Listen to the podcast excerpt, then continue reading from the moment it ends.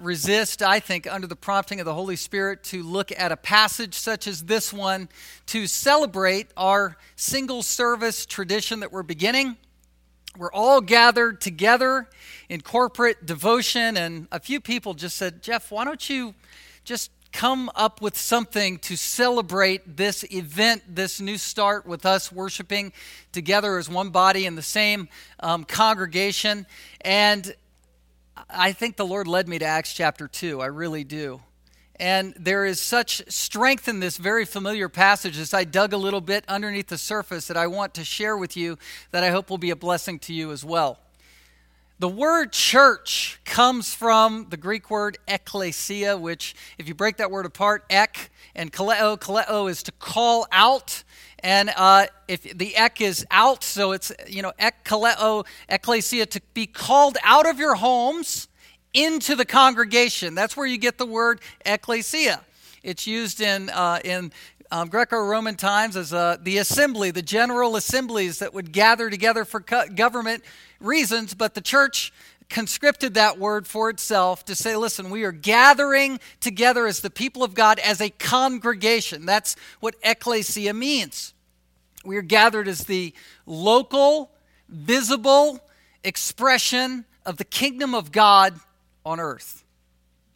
This gathering is a otherworldly gathering. It's different than anything else that goes on in our day-to-day lives that we live. It should be a holy moment where you're gathered with spirit-filled people, where we are body parts with each other, co-joined to each other with the power of the Holy Spirit and the doctrine of the gospel that we agree on. So this is a spiritual gathering.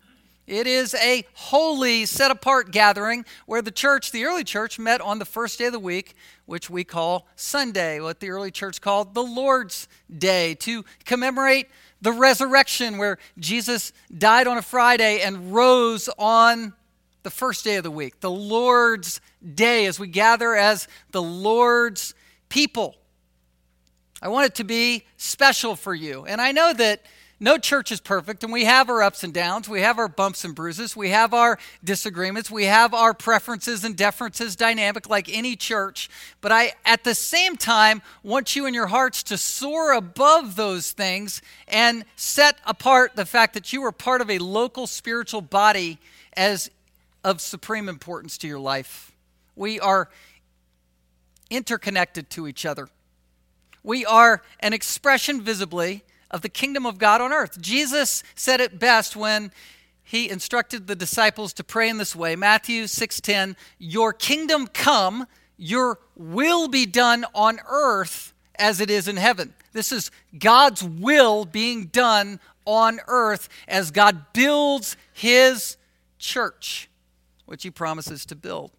Let me read to you the purest first expression of the local church gathering. This is sort of the age of innocence for the local church. This is where the 3,000 gathered after Pentecost when Peter preached, and the 120 were there. They were spirit filled, and then God called, saved, and baptized. They followed in baptism. 3,000 that were incorporated into the church. And this is what they were all about as the purest, unmatched picture of the local church. Verses 42 through 47, Acts chapter 2. And they devoted themselves to the apostles' teaching and the fellowship, and to the breaking of bread and the prayers. And awe came upon every soul, and many wonders and signs were being done through the apostles. And all who believed were together and had all things in common and they were selling their possessions and belongings and distributing the proceeds to all as any had need. And day by day, attending the temple together and breaking bread in their homes, they received their food with glad and generous hearts, praising God and having favor with all the people. And the Lord added to their number day by day those who were being saved. What I want you to see here in this text is that they had a corporate devotion to the Lord and each other. And that corporate devotion was a catalyst for blessing, a catalyst for otherworldly kingdom demonstrations that were taking place in the body of Christ as it was assembled visibly and locally. There was a cause and effect that was taking place. Their early corporate ongoing devotion set the conditions for God to flood the church with early blessing. Heaven on earth. And I want us to look at this. Let's look at the catalyst. The catalyst is verse 42. This is what they uh, did early eh, as they were incorporated in the church. Uh, easy categories to follow here. Verse 42 they devoted themselves to the apostles' teaching, first and foremost. Um, the idea of devoted, by the way, is repeated in verse 46 as well in other places. It's uh, a significant word. It's the idea that they are um, continuing together in devotion. There's an ongoing nature to what is happening. They're swept up in devotion to these things. They are incorporated into the body and all about or fully committed perseveringly to these actions, devotion. They were engaged together. You know, the church is not to be built on corporate success strategies. The church is being built by corporate devotion, not programs, devotion to the Lord. And that's the idea, that's the, that's the heart of this paragraph. It was as if, look, 3,000 people got saved and they all just started devoting themselves. They didn't have sleepy habits um, to undo. They weren't, you know, caught up in, well, this is what my parents have always done, so I'm doing. No, they were all about it, all together, all the time as a church. And the first thing that they were devoted to is the apostles' teaching. The reason that you have it listed as the apostles' teaching is to connote the serious authority of what they were being taught. The apostles were messengers of Christ. Christ had personally called each of the apostles, and so they were personally touched by the Lord. And so they were assigned to speak as New Testament prophets the word of the living God. And the apostles' teaching, the direct application to us in the church in this day and age, in the 21st century, is this. This is the apostles' teaching. This is what they, as the early church, were coming under, and this is why you come under the apostles' authoritative teaching. It's as if you had 3,000 new kindergartner, young baby Christians at the feet of the apostles who were teaching Christ's message to them. They were talking about Jesus' life, his ministry, his miracles, the resurrection, that the significance of the gospel is all foreshadowed in the Old Testament. It's being fulfilled in the kingdom of God because Jesus died, was buried, and rose again for our sins. He ascended. And then I'm sure they were repeating what Jesus had just taught them where he said, Go out into all the world and preach and be a witness for Jesus Christ. And so these teachings were very early and significant and weighty teachings for the people of God. They were devoted to the Word of God. Listen, they were, as Acts 2 talks about, spirit filled. Remember this that the Spirit of God descended upon the 120 who were in the upper room, including Mary, the mother of Jesus, and Jesus' brothers, and you've got all of them in the room, and they're speaking in tongues and, and speaking known languages to the populace, to the people of God, and they're proclaiming the Word of God. But I love what John Stott, the late pastor from the UK, said about this. He said there's no contradiction between being spirit filled and being intellectual. There's no contradiction between having the Holy Spirit and thinking deeply about God's Word. Those things coalesce and go together. I was saying in Sunday school class before that I remember being in some college Bible studies and say, look, we just want the Holy Spirit. We don't want that doctrine stuff. Give us Jesus. It's like, what? You know, no, no, no, no. We want the Holy Spirit, and we want the Spirit's blessing through the Spirit inspired truth that goes into our hearts and enlivens us about the Lord. There's no contradiction between being affected by the Holy Spirit and the Spirit of truth, as he's called throughout the New Testament. Well, the second thing that was the catalyst of corporate devotion that brought blessing is devotion to fellowship. They were devoted to each other koinonia. They were um, in love with each other. 3,000 people. Hey, nice to meet you. Um, we're from different regions of the world. We're all here for Pentecost, and we're sticking around as a local assembly, and we love each other in corporate koinonia. Koinonia. It's relationships, it's having a common commitment in Christ and the Word of God. And as, uh, as John Stott also put it, it's what we share in, it's what we share in together, and it's what we share out like the Thanksgiving blessing, like Crisis Pregnancy Center, like Bible studies, like uh, witnessing to other people. It's what we share in, in common, and what we share out in common mission. Koinonia. Thirdly, they were devoted to worship. It's the breaking of bread.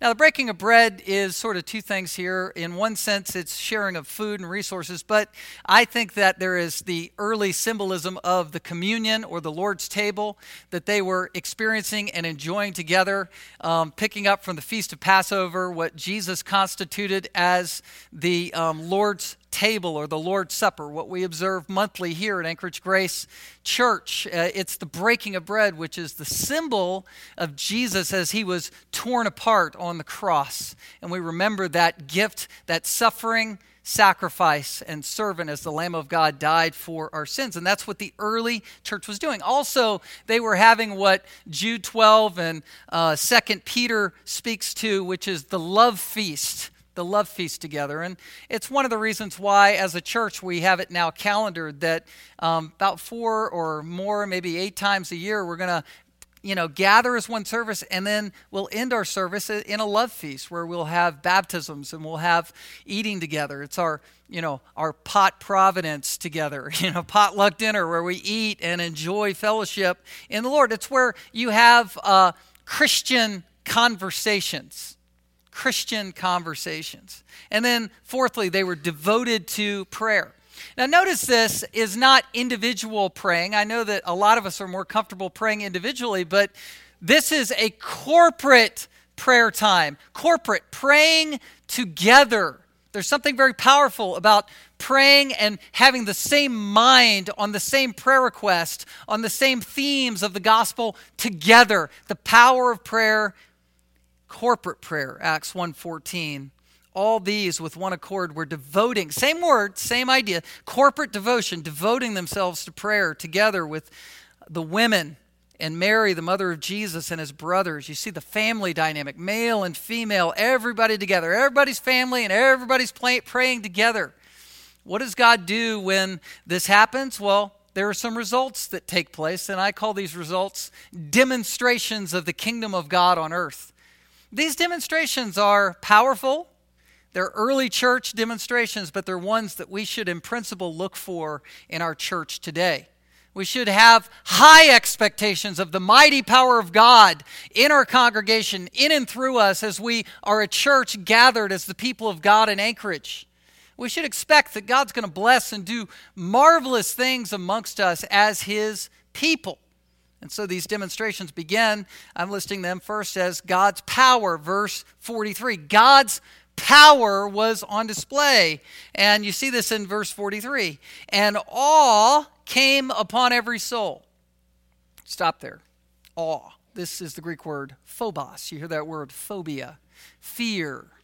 People were gripped in fear, holy fear of the Lord.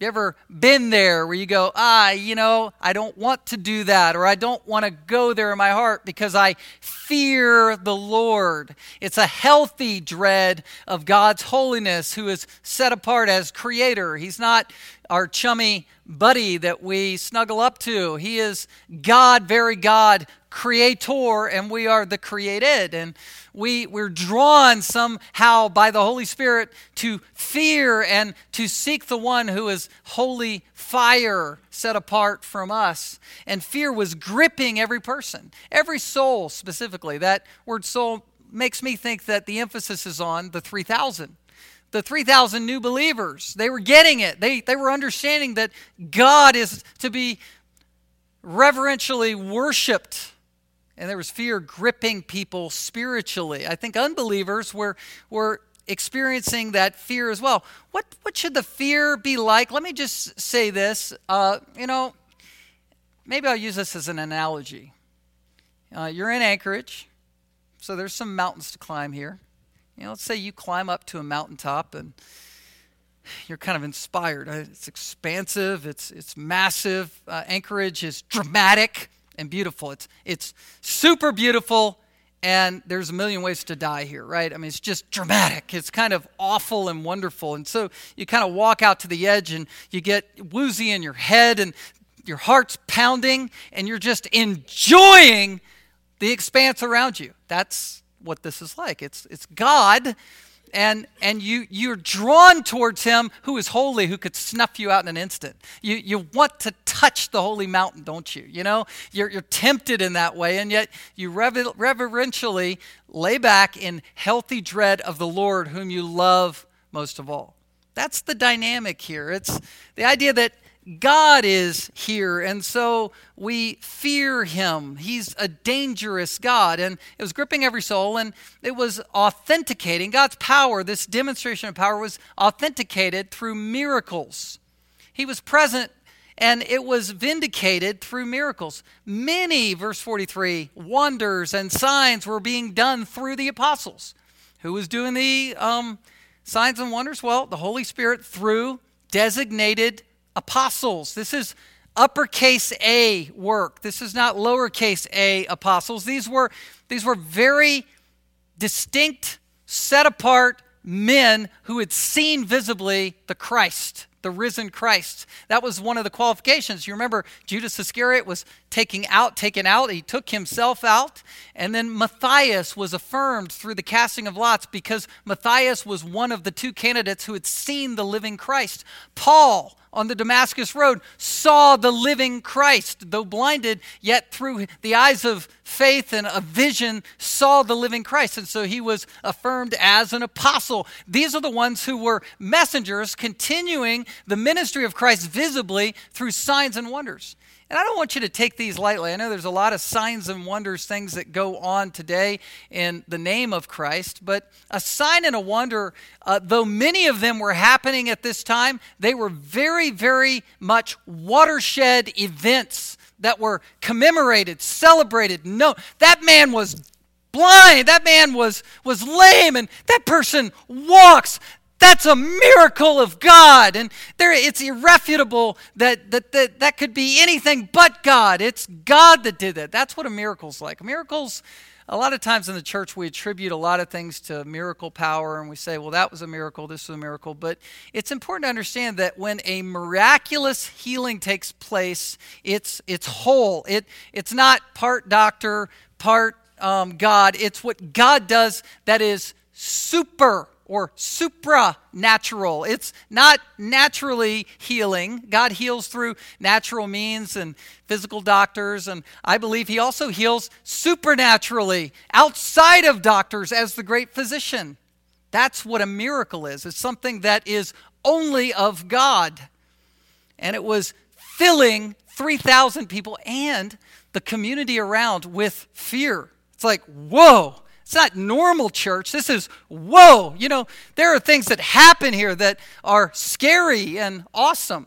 Like Ananias and Sapphira, hey, we're giving you part of our gift, and um, they're lying about it and pretending on stage about that, and they lied to the Holy Spirit, and they died. Wow, I don't want to mess around with that God. That's a power demonstration of the Holy Spirit. Number two, not only demonstrations of God's power in the church, but also demonstrations of personal sacrifice, verses 44 through 45. And this was by the whole community. Look at this. And all who believed were together and had all things in common. Now, I want to just make this, this point up front. Um, this is not, um, you know, socialism That's sort of a hot political topic these days, you know. Are we becoming socialistic with medicine and things like that? This, this isn't socialism. This isn't um, early communism as some sort of political idea. This was the church in its earliest stage, in a unique time, at a unique event, throwing in all together. And yes, they gave to the poor, but I want to emphasize the fact that a lot of the new early Christians were losing their jobs and their livelihood because they be, were becoming Christians. So when you became a Christian, in this Jewish community, people were saying, listen, you're fired. And so the church picked up their salaries. They, they helped each other in this early, very persecuted time. This is not a political statement about how things should be in the church. A lot of you know cults and groups and even the whole monastic system, monasteries where people come into those things and say, "Hey, we ought, we have all things in common, so we can kind of relax and study Scripture together." That idea really undermines other principles in Scripture. Think about it. Um, in First Thessalonians the bible says that if you don't or Second thessalonians 3.10 if you don't work you don't eat remember that 1 Timothy 5, uh, you know, he who does not provide for his own is worse than an unbeliever. Hey, we're called to work a job. We're called to provide for our family. We're, we're, called, we're created in the image of God. God's a creator, and we're supposed to create. We're supposed to build. We're supposed to enterprise. We're supposed to gain resources. Why? So we can provide for our family and we can give more away. You work a job, you, you make more so you can give more, so you can provide, so you can do things and build. And God has created us in His image to do things creatively for the glory of God. And I think sometimes people take a verse like this and twist it out of context. The Jewish early sects used to, uh, you know, the Essenes would meet together under what they called Damascus law or Damascus rule and sort of principalize this as communism, um, Jewish style. And that's not not what this is talking about at all. Even in Acts chapter 5, when Ananias and Sapphira were confronted by Peter, where they were pretending on stage with what they had they had sold their land and then they were pretending to give all the money and proceeds from the selling of that and uh, they lied about it. Well listen to what peter says. Ananias uh, while it remained unsold your property did it not remain your own? In other words you owned it and after it was sold, was it not at your disposal? So uh, Peter was affirming the fact that you own things, you own property, and you've at your discretion and your disposal, you can give however much you want. But the point isn't that they didn't give it all, it's just that they were pretending about it. That's why they were struck dead. But my point is that it's right to own things and to sell things, give things, and keep things. Um, and you'll see later on, the early Christians still owned their homes. Why? Because it says that they were breaking bread together in their homes. And so I just want to point that out. Don't know why I'm so fired up about that, but anyway, it's just interesting. And the principle here is look, giving for those who are in need. You see that in verse 45? All the, all the proceeds as any had need. You know it's a blessing?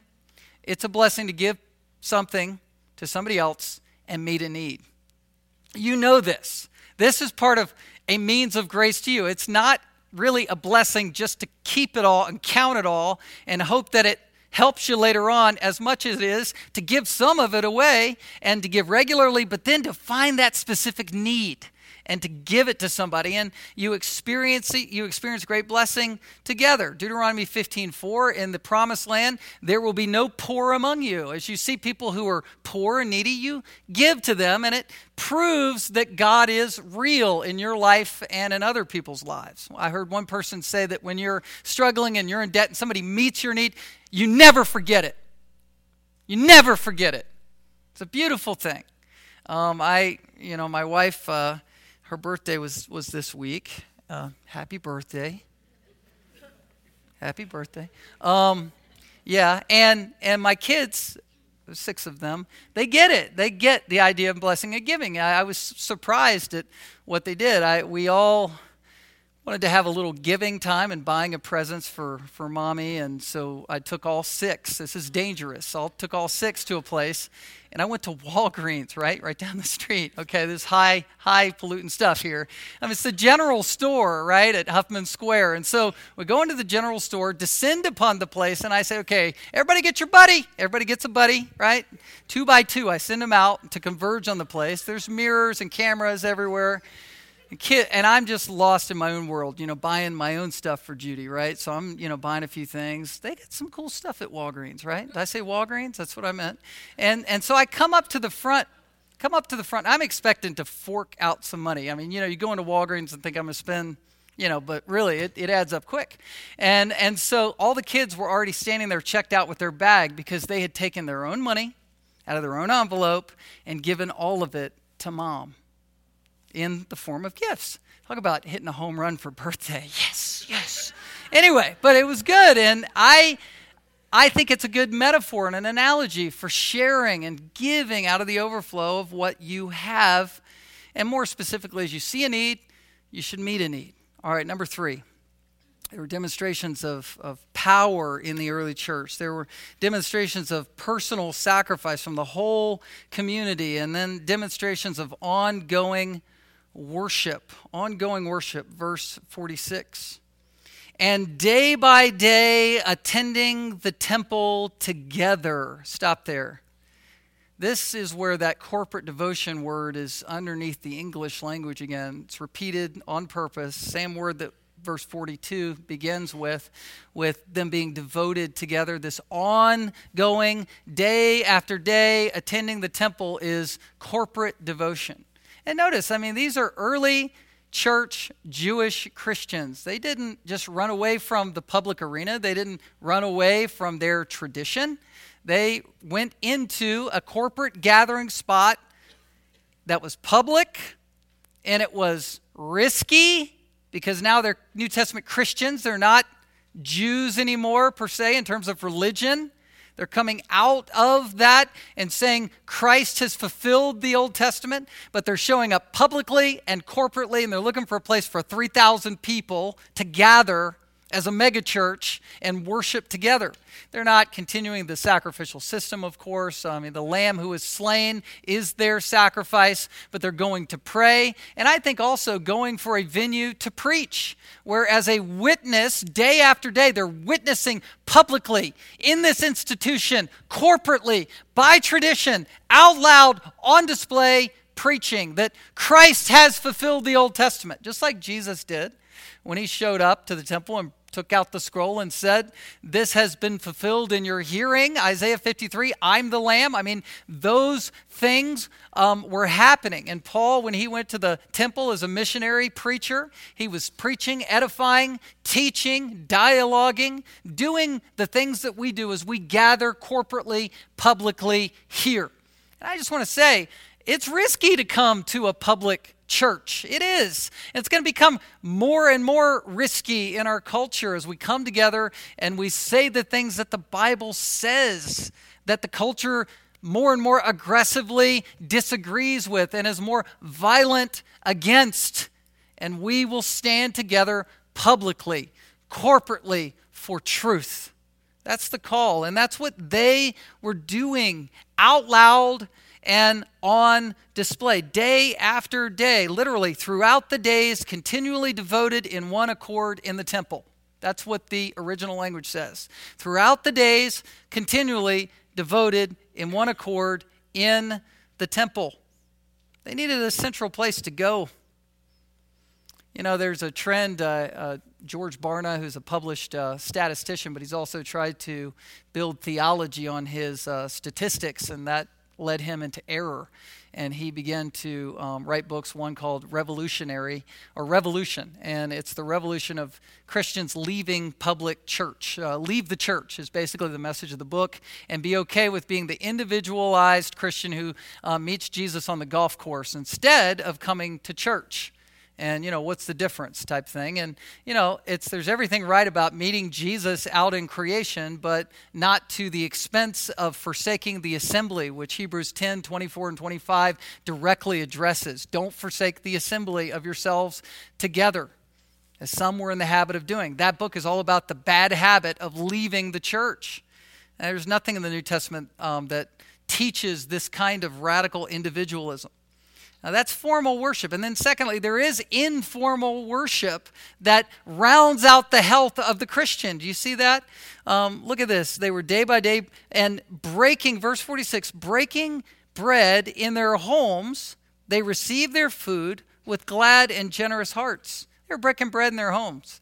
Now, again, I think this points to um, the communion, what we um, do where we eat bread. Um, oftentimes, uh, kind of home cooked bread. I don't know if you know that, but a lot of times the bread is actually prepared um, for us that day or the night before for us to eat, and then it's broken to pieces for us to eat. And, and so it's a special um, family time where we're gathered. And I know that, you know, we're, we're gathered locally and, and we're gathering as the whole, but they did this um, in homes. And it was the idea of, you know, symbolizing um, the ripped flesh, the body of Christ as they remembered that sacrifice for their sins.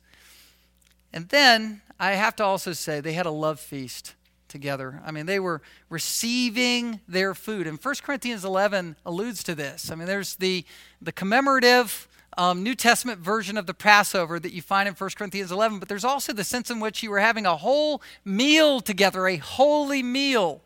I read, uh, you know, this week or last, Charles Haddon Spurgeon, how he talked about Christian conversations. When's the last time you had a Christian conversation around a holy meal? Now, I'm not trying to make Christianity so segmented from one conversation to the other. Everything should be to glorify God, whether we eat or drink or whatsoever we do, do all to the glory of God. But there is something very distinct and special about getting beneath the surface on a heart level where you talk about Jesus with each other. That's part of growing in grace. And the friends that I call on the phone long distance are the ones that want to have a Christian conversation. Those are the important ones, the ones that edify. You got to have that in your life. That's what the early church was doing. All right.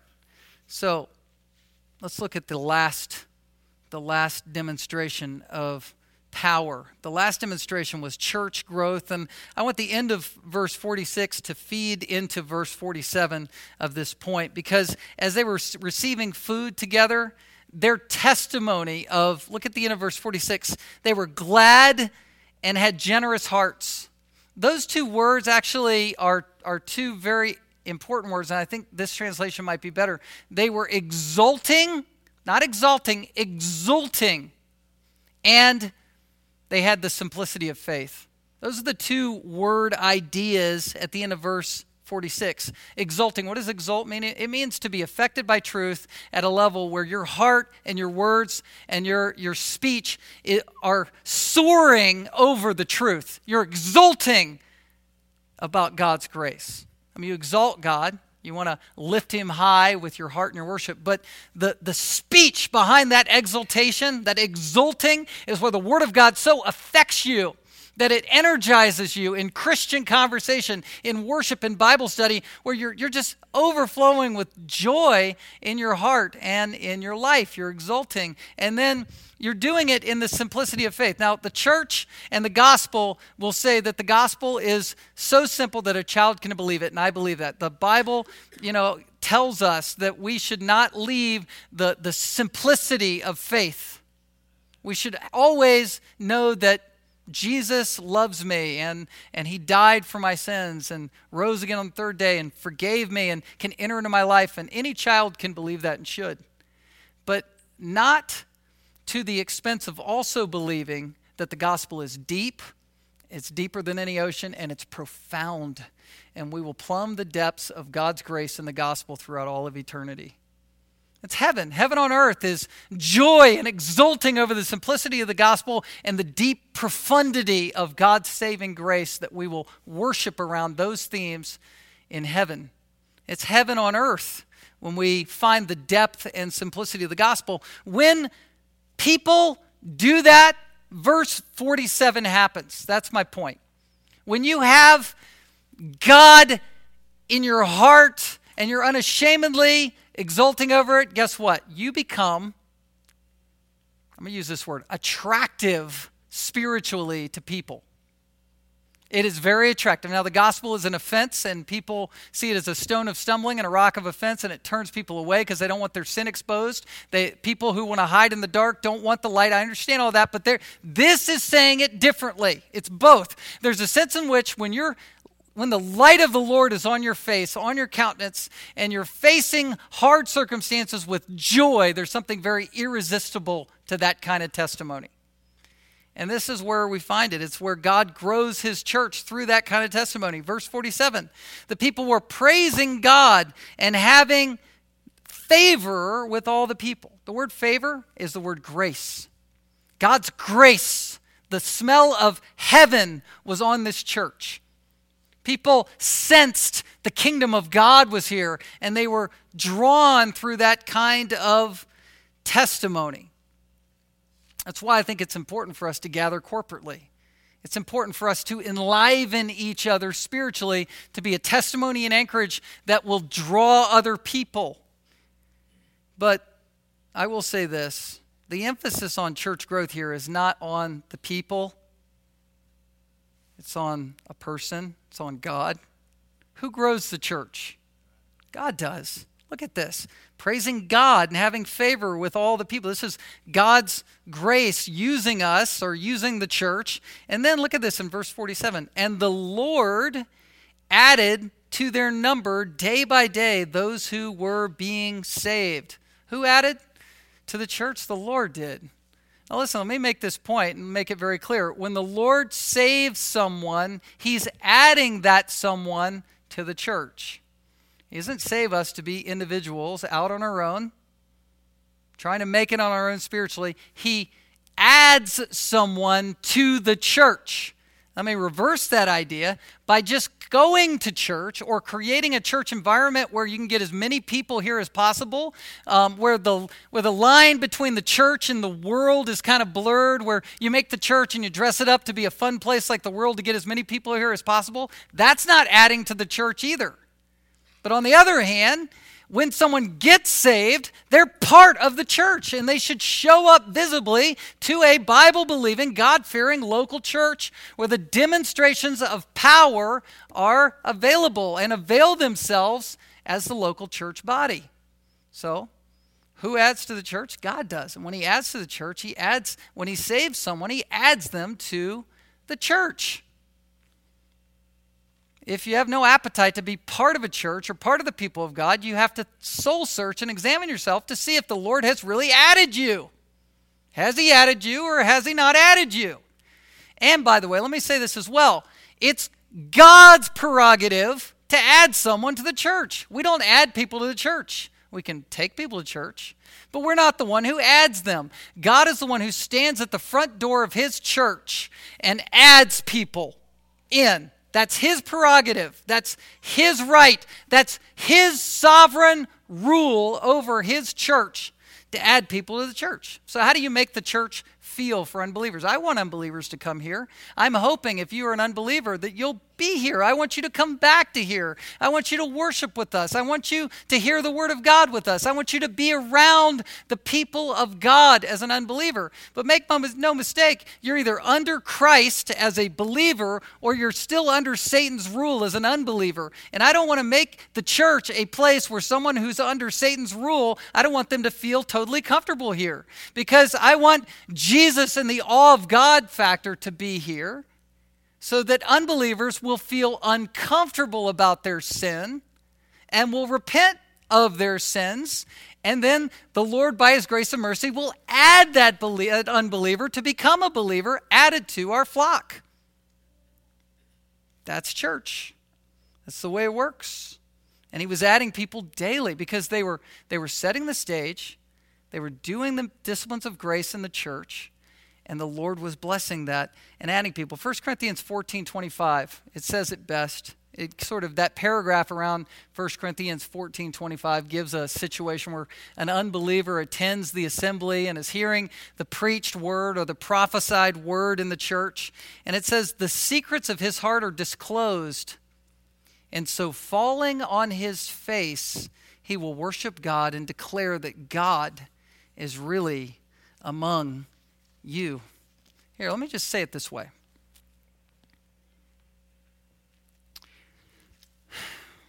We're the church, the ecclesia. We're called out of our homes to gather together as the people of God. That's what I'm celebrating um, from Scripture. And one of the best metaphors of a church is we're a family. We're a family. You're, you have older people, younger people, middle aged people, little kids. Part of being church is being a family. And as I get older in my family, my personal family, uh, older in parenting, I have situations where I find myself, and Judy finds herself running kids back and forth to events where you're going in a million directions, right? And you're trying to juggle all these balls. And as my wife reminded me this week and reminds me often, if we as a family don't sometimes, on regularity, come all together, we're in the same room, we're eating the same meal together. If you don't do that, you put your family at risk and you risk breaking apart. You risk losing family members. And so we're called by God to be one body, and we're drawn together in this visible expression of that. I'm not against multi services in churches, but this is a special opportunity for us to come together and be the family of God and hopefully set the table for the demonstrations of God's power to be on display through us. Let's pray. Father, thank you for this morning. We thank you, God, for a passage like this that's so clear.